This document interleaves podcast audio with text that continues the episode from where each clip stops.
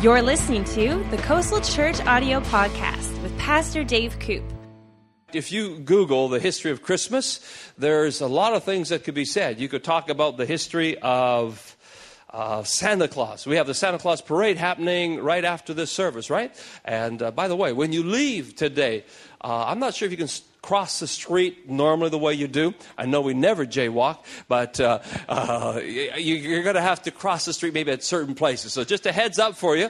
Uh, what a great day for Santa Claus parade, isn't it? Last year it rained, but today we got amazing sunshine. What a great day in December for Santa Claus parade. So just make, take note of that when you leave today. That that parade's going to be ramping up, starting at one o'clock. So shortly after this, uh, you'll get to see that. We could talk about the history of Santa Claus. He goes back to the year about 300, and at that time there was a saint by the name of Nicholas, and uh, there's more European churches named after Saint Nicholas than any other patron saint. So he's a pretty popular guy. And over the years, he's morphed into something quite different than what he was back then. He was known to be generous and all the rest of it. Coca Cola ran ads in the 30s and started every year with a new picture of Santa Claus. And today, we have uh, Santa Claus that I'm sure doesn't look anything like uh, St. Nicholas. If we could go back in time, there's a lot of interest in time machines these days. Time Traveler's Wife and all these different time machines. And if we could bring him into today's world, I think he'd say, Oh, no, that is not me. I am nothing like this guy. I've never been to the North Pole. I don't know anything about reindeer. What have you done to me? But we can't do that. So it is what it is. Uh, and he certainly didn't have Rudolph. He wouldn't have known who Rudolph was. Uh, that, that was uh, dreamt up by uh, somebody who worked for a Montgomery Ward, a department store, and they created Rudolph the Red-Nosed Reindeer, and he pulls this team of uh, well, he works with a team of reindeer pulling the sled for Santa Claus. And you could talk about that history. Uh, but these guys are right. You can't find that in the Bible. That's not really in the, in the headwaters, the true history of Christmas. We could talk about mistletoe. You could talk about candy canes. You could talk about uh, oh, a lot of things. I guess when you want to talk, you could talk about Christmas trees. We have Christmas tree up here. They're not in the Bible either, but we like them. Uh, we could, you know, there's some spiritual meanings behind it. You could put spiritual meaning behind candy canes. You know, there's there's so there's debate over that actually, because some people say, no, the guy who made the candy cane put three stripes on to represent the Trinity, and the red represents the blood of Jesus. That's the one us Christians like the most. But some others, they don't like that version. So who knows? I don't know. Uh, and then the Christmas tree, there's a story that Luther was coming home one night, and he's walking through the trees, the evergreen trees, and through the trees, he looks up and he sees the stars, and he goes, Oh, what a good idea. Let's put candles on the Christmas tree. And today we've gone from candles to now you just plug in the tree. We got one of those in the apartment I, I live in. It's white and it's got a little tin star on the top. And you just you just kind of take it out of the box and it's just like an umbrella. It's up, open, plug it in, all the lights up, you know. In less than three minutes, you got a Christmas tree and lights and it looks just as commercial as you can get. There's just, yeah. Anyhow, so that's not in the Bible for sure. A lot of stuff that we have at Christmas is not in the Bible. Yeah, you know what? God likes celebrations. So, you know, He's okay with it. I mean, if we want to have Christmas trees, He's all right with that. If you want to have candy cane and eggnogs and mistletoe, it, it doesn't bother God. As long as that doesn't become a distraction for the main thing. If it becomes a distraction for the main thing, then God wants to deal with our hearts. And so the message today is to let's rediscover the history. It's important that the main thing stays the main thing. And so we're going to go back and let's really look at the history of Christmas. Let's rediscover it. Let's look at it again because that's really where our faith is rooted. Christmas is not in your heart. You're not going to experience Christmas. You can do Christmas, but it, you, you won't experience Christmas. It has to be in your heart. Christmas actually started in a pretty dark time, pretty messy. And we're going to look back at that. It started dark, started messy. It's a lot like a true story of a boy in one of the prairie provinces. He's seven years old. He's standing by the bank of the river, 1978, June 5th. He falls into the river. He's washed downstream. The boy frantically is trying to swim, trying to get to shore. There's people that are watching, but nobody jumps in. When the police arrive, they ask the obvious question why didn't somebody jump in and save the seven year old boy? Nobody jumped in, nobody saved him. He drowned tragically. The reason nobody jumped in was just upstream from the river was a sewage plant and it was dumping raw sewage into the river. Nobody wanted to jump in because nobody wanted to die or be contaminated by the putrid filth that was in the river. And the police officer said, What a shame that nobody wanted to get dirty to save somebody. Guess what? The world that Jesus came into was a polluted river, filthy, messy. He jumped into a polluted river to save us. That's, in a nutshell, the history of Christmas. So let's unpack it a little bit this morning. If you're in Matthew chapter 1, a good place to start, let's look at the genealogy. It's probably not your favorite chapter. It's probably you don't you probably don't have it underlined, you know, if you go there, sometimes you got underlined verses. Chances are this one is not highlighted in your Bible. Maybe you'll highlight it after today. I don't know. But the book of genealogy of Jesus Christ, the son of David, the son of Abram. We're starting in Matthew chapter 1 verse 1. Abraham begot Isaac, Isaac begot Jacob, Jacob begot Judah and his brothers. Judah begot Perez and Zerah by Tamar. Perez begot Hezron, Hezron begot Ram, Ram begot Amminadab, Amminadab begot Nahshon, and Nahshon begot Salom. Salom begot Boaz by Rahab. Boaz begot Obed by Ruth. Obed begot Jesse. David the king begot Solomon by her who had been the wife of Uriah. So it's not the most riveting chapter so far, is it? But let's, let's drill a little deeper and you'll find out it's pretty amazing. If you look at the genealogy of Jesus, if you look really at the history of Christmas, one of the things you're going to discover right away is if you just peel back a few layers, there's a lot of scandal in this genealogy. It's interesting to know that um, God is, uh, works in the scandals that we have in our life if you had the news on it all this week, you know that uh, there was a very famous person that was in a scandal. His name's Tiger Woods. And every night show comedian was making jokes about him. If you read the paper, there was all kinds of, you know, oh, he's in the woods, and you know, it was a that was a, a poor drive. He only, you know, there's all kinds of jokes, and and you really, you know, you, you feel for him, but there was just this feeding frenzy of, of the media around this scandal. I heard one person say, When will we ever get scandal fatigue? Will we ever get tired of scandals and just go back to the news? And I don't know if we ever will because there's this curiosity about scandal. We want to know about it. We want to exploit it. We want to make money about it. We'd like to gossip about it. But we don't want to jump into the sewage and save it. We'd rather just talk about it and make fun about it. I think God's very interested in scandals for a different reason. I think He's interested in jumping into there and pulling people out of scandal and saying, I want to restore your life. So there's scandal in the history of his genealogy, and it speaks today that in the scandals of our life, Jesus wants to come and wants to rescue us from that. Our Lord's approach to somebody like Tiger Woods caught in a scandal is very different than the media. He's not there to exploit it. He, he, he's not going to make a joke about Tiger Woods. He's not going to undermine him. He doesn't want his marriage to be wrecked.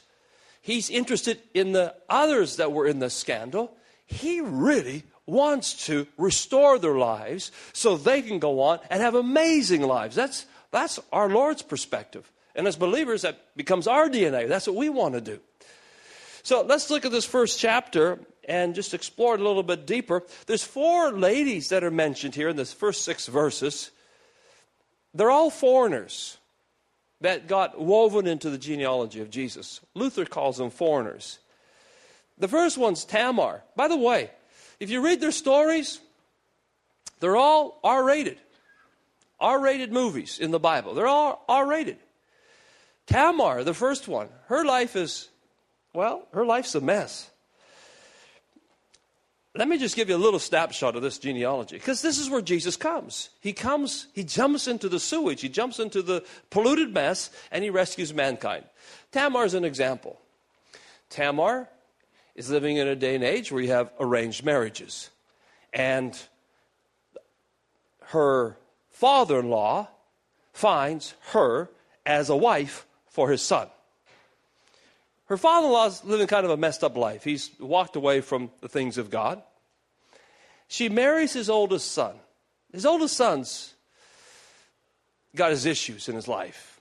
Because of issues in his life, he doesn't live very long, he dies. She has a funeral for her first husband. I mean, that, that's, that in itself is tragedy. You, you bury your husband.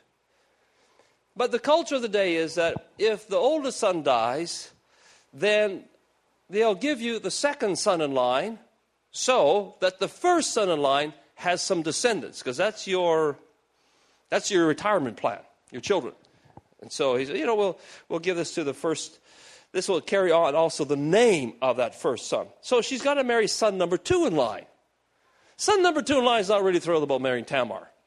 He's not really thrilled about giving his offspring to his older brother. And so he marries her, and uh, they're supposed to have children. And if you read Genesis chapter 38, you can read the rest of the story. But uh, he has sex with her, and the Bible says he spilt his seed on the ground. Okay, I told you it's R rated. He spilt his seed on the ground.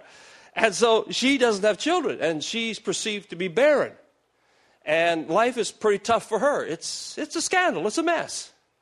And the second son dies.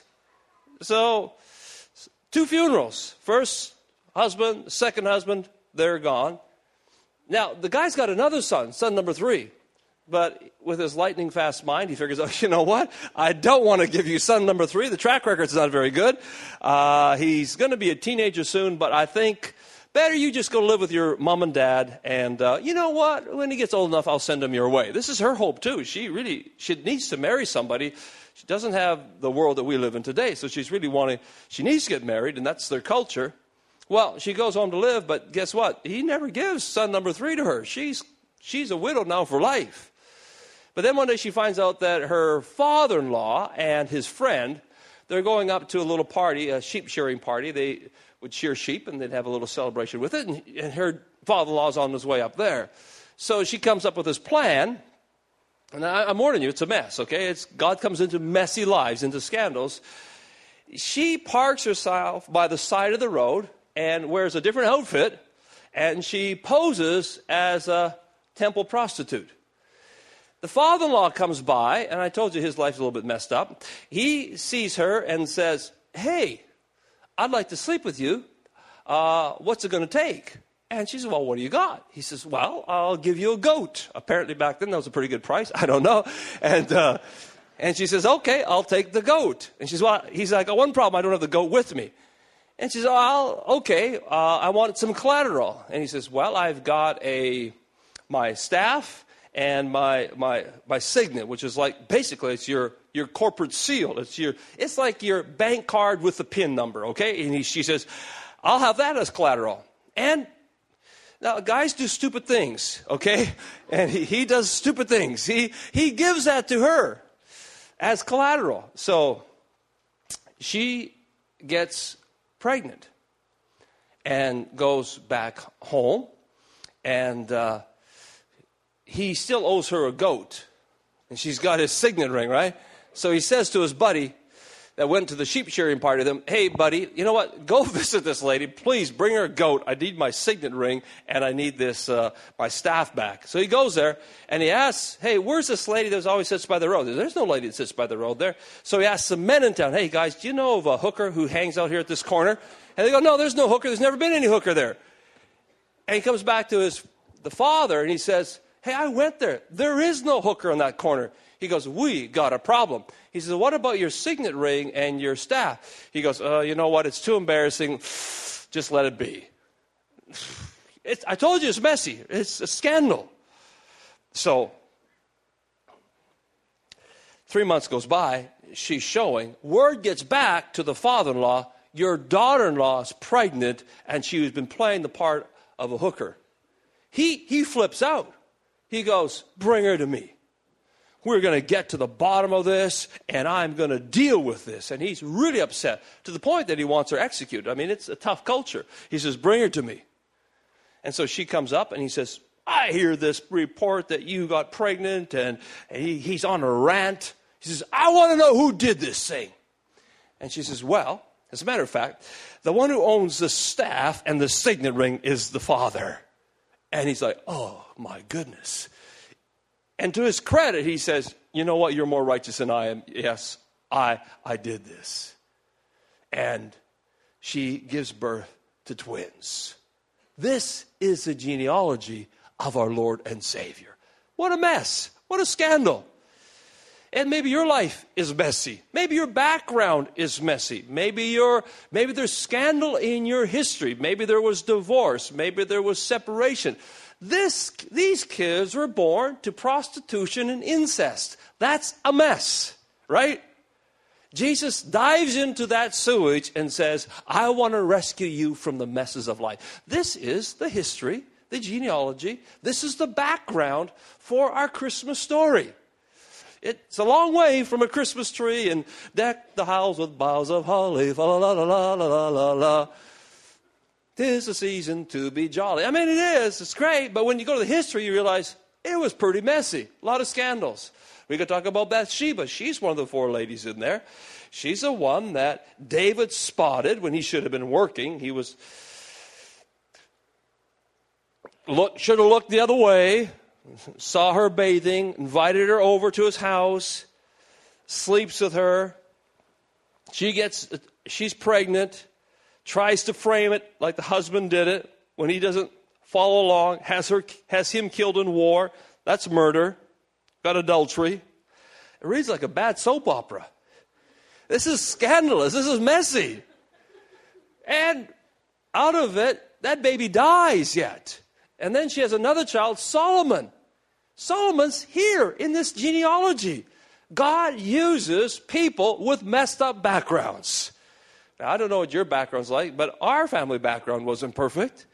But Jesus comes into there and he redeems it and changes it. He, he comes into scandals. You could talk about Ruth. You could talk about the other ladies that are mentioned here. You could drill deeper and talk about some of the men also in this chapter. But he, these, these, this genealogy shows us that the human race could never produce a savior. Uh, it's a story, really, of not mankind reaching up as much as God reaching down to mankind when He came for us. So, in the history of Christmas, we certainly discover there's scandal. We discover there's hardship in this time. Maybe you are you going through a hard time? Is there hardship in your life today? Is there uh, things in your life that are challenging, that just are really hard, that make you get up at night and wrestle with it? There, eh, there, are there places you don't want to go? Are there people you don't want to talk to because it's just hard, it's uncomfortable, it's inconvenient, it's all that? The Bible history of Christmas is filled with that. Look at Mary, for example. Mary, Luke chapter 2, verse 4 to 7, it's there in your notes. And because Joseph was a descendant of King David, he had to go to Bethlehem in Judea, David's ancient home. He traveled there from the village of Nazareth in Galilee. He took with him Mary his fiancee, who was obviously pregnant by this time, and while they were there, the time came for her first for her baby to be born. She gave birth to her first child, a son. She wrapped him snugly in strips of cloth, laid him in a manger because there was no room for them in the village inn. Now, you know what? We read that so many times. We've heard the Christmas story enough that we just kind of are familiar with it.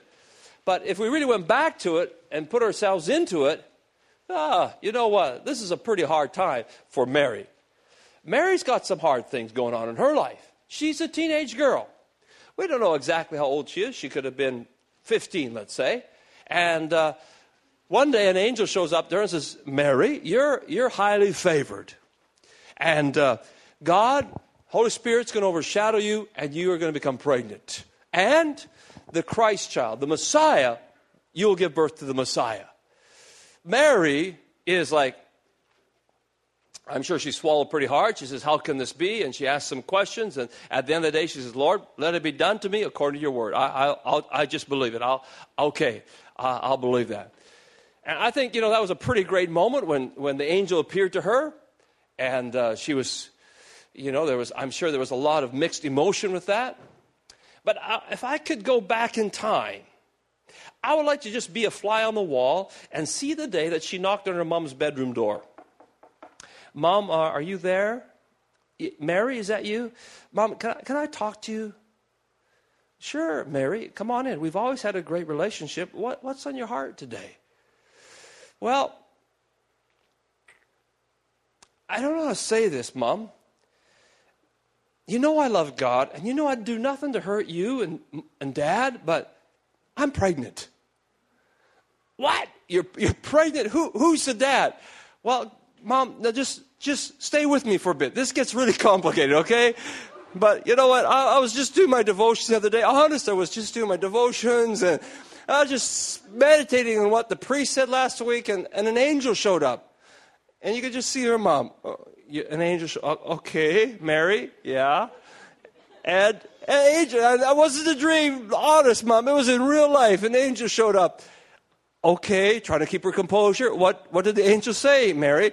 Well, the angel said that I'm highly favored, chosen of God, and that the Holy Spirit's going to overshadow me, and I'm going to give birth to the Savior of the world.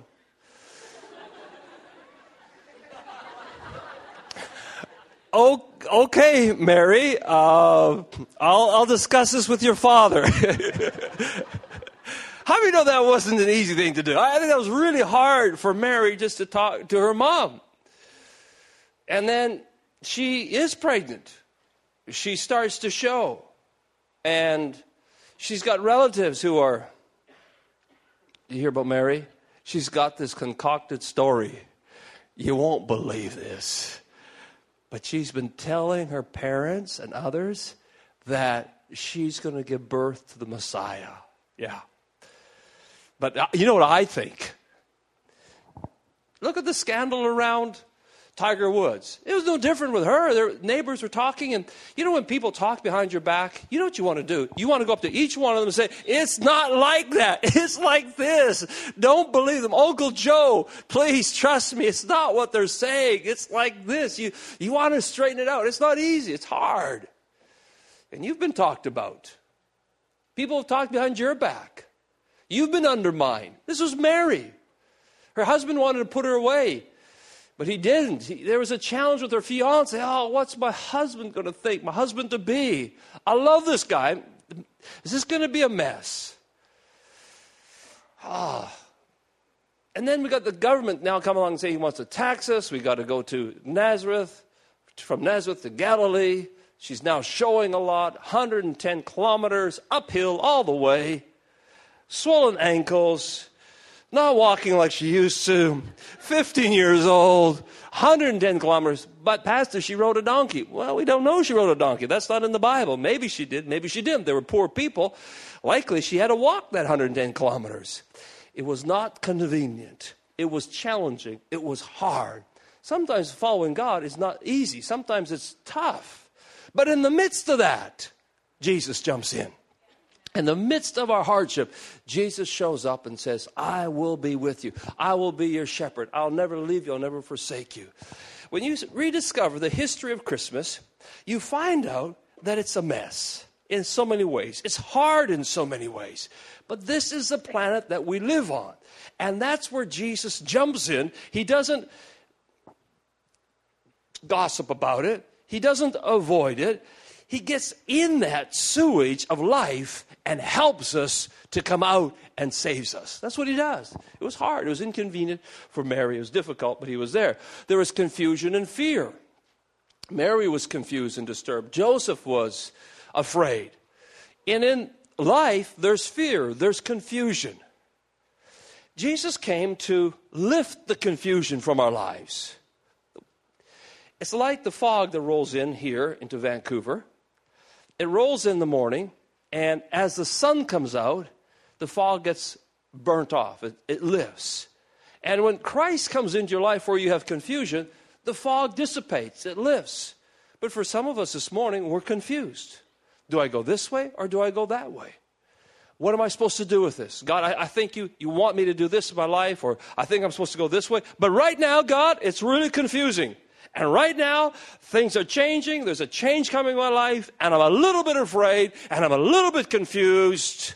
If that's what you feel, That's why Jesus came. This is the history of Christmas. Jesus jumps into that and says, I'm here to help you so you don't have to be confused and you don't have to be afraid. This is the history of Christmas. This is what he came into. In the history of Christmas, we have grief. Very dark. Grief is dark. Herod was there. He was upset, and he sent his soldiers to kill all the boys in and around Bethlehem who were two years old and under. That was one sad day in Bethlehem.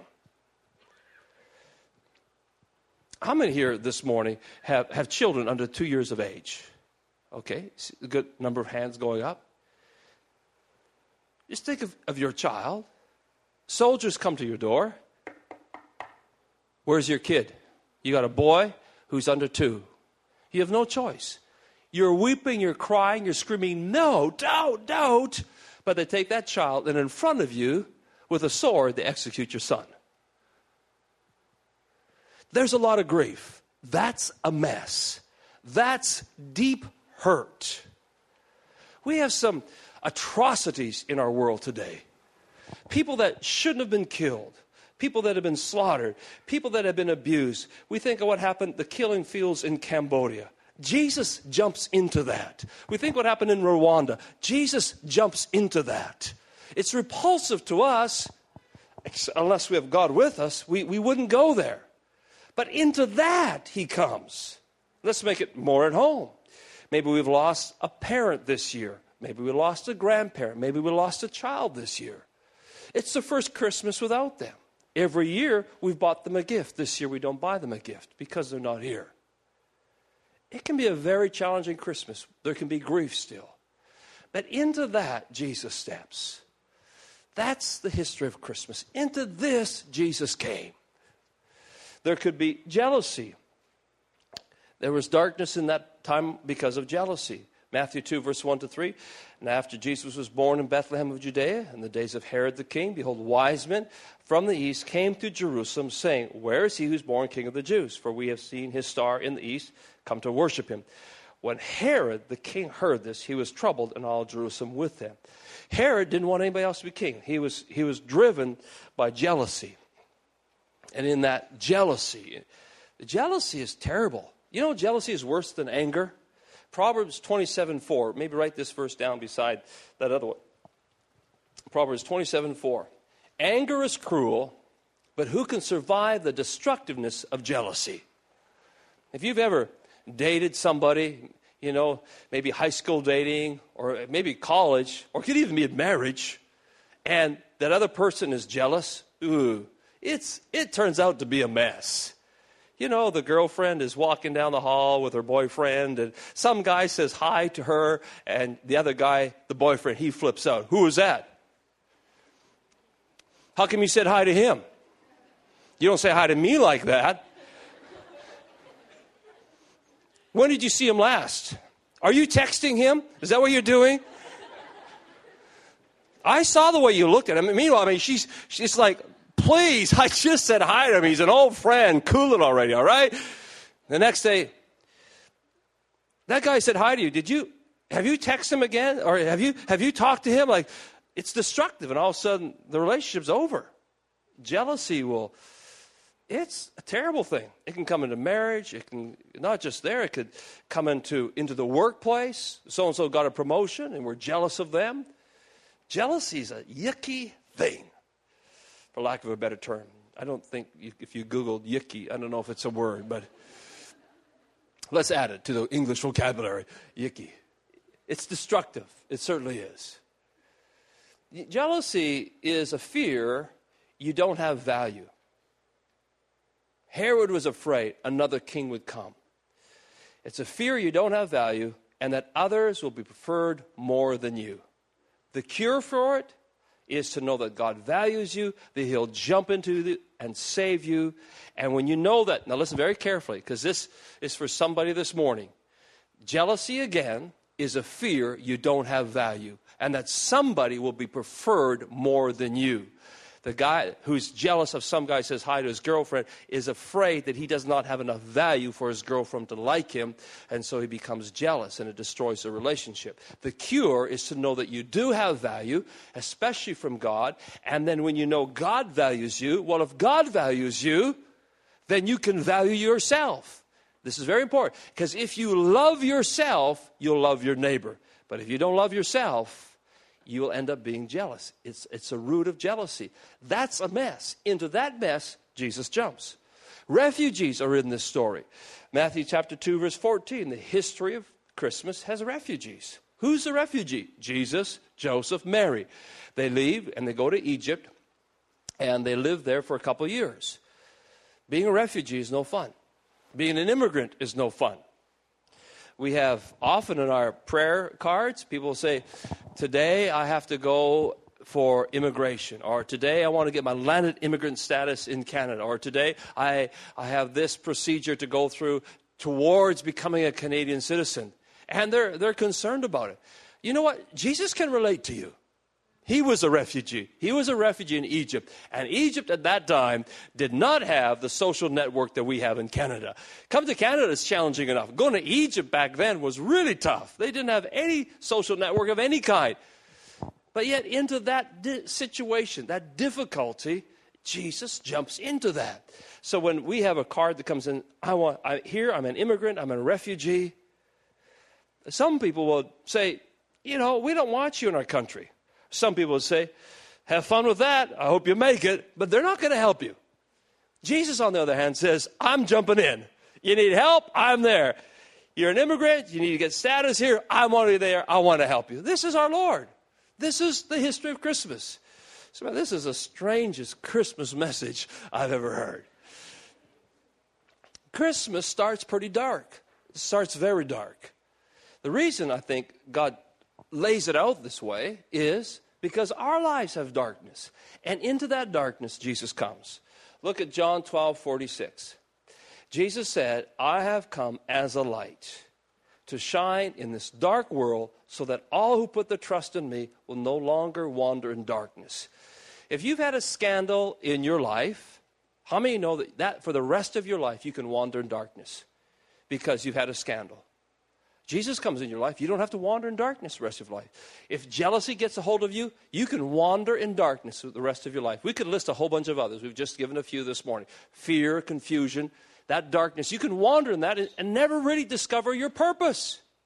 But when Jesus comes into it, it's good news. You discover purpose, you discover peace. Now, in the history of Christmas, I'm going to bring out a couple messages that came straight from the throne of God. Okay, these are the angels came, and these are some of the things that the angels said. Now, I think if we're going to discover history, we should go back and say what was said during that time. Okay, so these are the headlines from heaven back then. Okay, if they were twittering back then, these are the twitters that happened in at that time. Okay, so the angels were twittering these messages. Here's the messages that came. Number one, his birth will be a miracle. It won't be uh, a myth, it's not some magic. He will be born of a virgin. That's very important to us as Christians, the virgin birth. So, why is that so important? Because his blood was not from his mom or dad. The blood of Jesus came from Father God. No sin in it. Leviticus tells us the life of the flesh is in the blood. And our Lord's blood had no sin in it. So when he died, sinless, spotless blood was shed to pay for our sins. So, very important. Jesus will save you from your sin. He'll jump in. We heard that message from the angels. We hear the message of Emmanuel, God with us in the messes of life. God is very good at taking a mess and making a message out of it. That's what He does with our lives. We could fit ourselves somewhere into the history of Christmas. And then He will be a shepherd to care for you in the everyday challenges of life a shepherd to walk with you. He will set up a spiritual kingdom, and he will reign as a king for you. Uh, he will reign in our lives.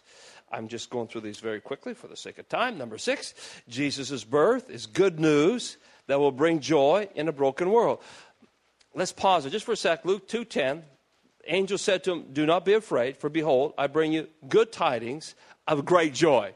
Not just any kind of joy, great joy Man, if you're the kid who jumped into the river or slipped into the river, you didn't jump into that river, you slipped into that river, and somebody jumps in and saves you and pulls you out, how many know that's great joy? You go, thank you very much for the rest of your life. You thank that person. Thank you. I'm so excited. I was drowning, man. You saved me. That's great joy. So this is our Lord. Great joy, which will be to how many people? All people. And then number seven, Jesus will extend his peace and goodwill to everyone. I like this verse to close on. Luke 2:13. And suddenly there was with the angel a multitude of the heavenly hosts praising God and saying, look at this verse closely, glory to God in the highest and on earth. Earth. Earth. Earth. If you Google earth, if you turn on your iPhone and, and hit that little button, it'll Google right here, 1160 West Georgia. So right now, 1160 West Georgia is earth, correct? God says, right now to 1160 West Georgia, I extend what? It says, I want to give peace, goodwill, which means purpose toward men. So here at 1160 West Georgia this morning, God says, I extend peace. Anybody want peace? I extend peace to you. He says, I extend goodwill towards you, purpose. I'll take you out of the mess of life, out of the darkness, lift you up, and I extend purpose to you. I extend purpose towards you. But notice it's towards you. it's not forced on you, it's, it's towards you. And you can stay in the river. Or you can say, I'll take the hand. Thank you, God. Thank you for the peace. And if you'll embrace it, then the peace and the goodwill comes into your life. There's a saying, Jesus is the reason for the season. It's true.